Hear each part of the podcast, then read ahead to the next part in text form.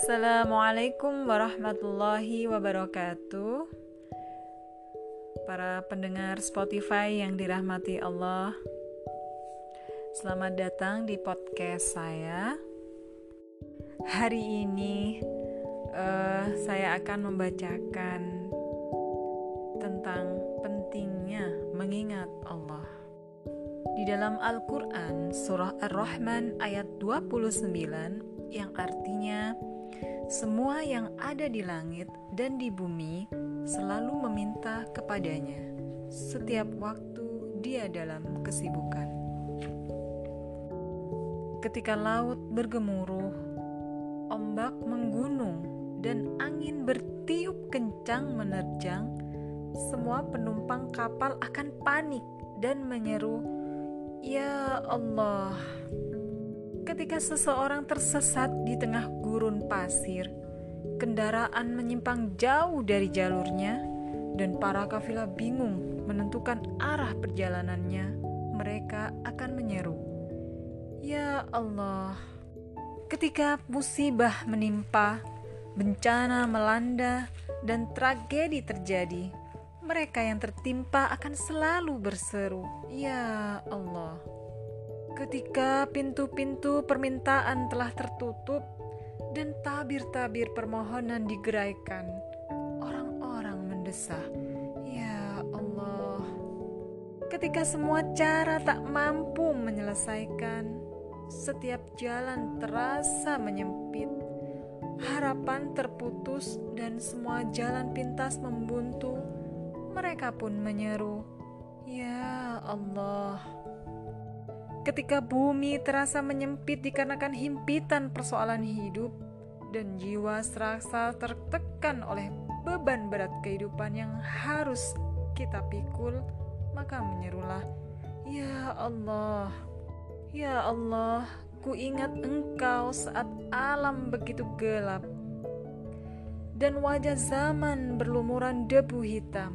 Ku sebut namamu dengan lantang di saat fajar menjelang dan fajar pun merekah seraya menebar senyuman indah.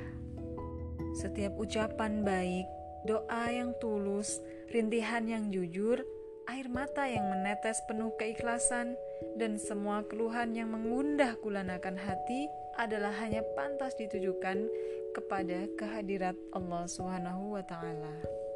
Tiap dini hari menjelang, tengadahkan kedua telapak tangan, Julurkan lengan penuh harap dan arahkan terus tatapan matamu ke arahnya untuk memohon pertolongan. Ketika lidah bergerak, tak lain hanya untuk menyebut, mengingat, dan berzikir dengan namanya. Karena dengan begitu, hati akan tenang, jiwa akan damai, syaraf tak lagi menegang, dan iman kembali berkobar-kobar. Demikianlah dengan selalu menyebut namanya, keyakinan akan semakin kokoh. Karena Allah maha lembut terhadap hamba-hambanya.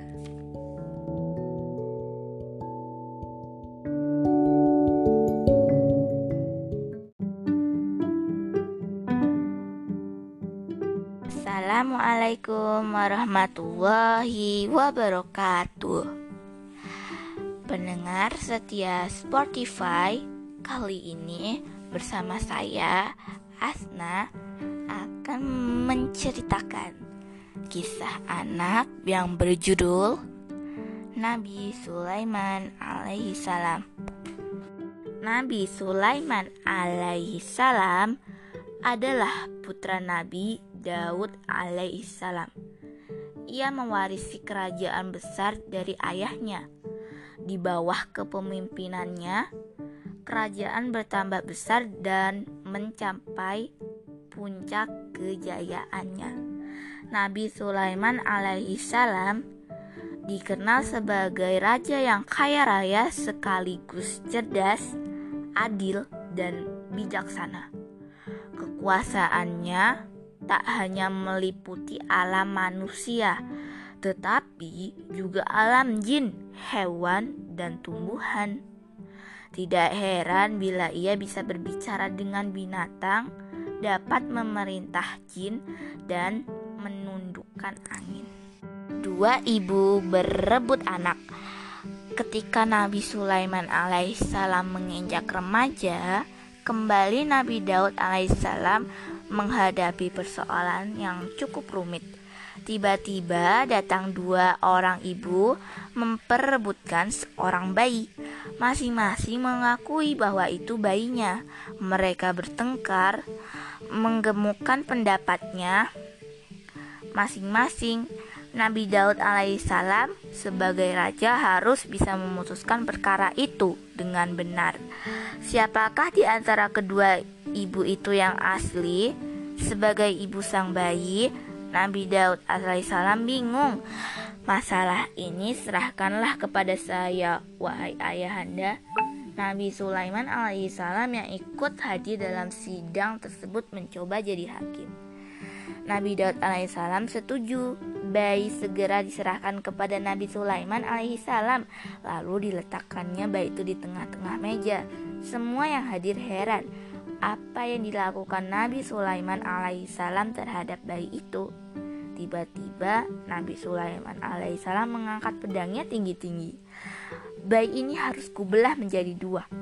Kalian masing-masing akan memperoleh separuhnya. Hanya ini satu-satunya pembagian yang adil, katanya kepada kedua ibu yang saling memperebutkan bayi itu. Semua terperanjat, begitu pula Nabi Daud alaihissalam. Benarkah Nabi Sulaiman alaihissalam akan membelah bayi itu? Mengapa ia tiba-tiba berubah menjadi jahat dan kejam? Semua khawatir dan cemas. Namun, tidak demikian dengan si ibu yang pertama.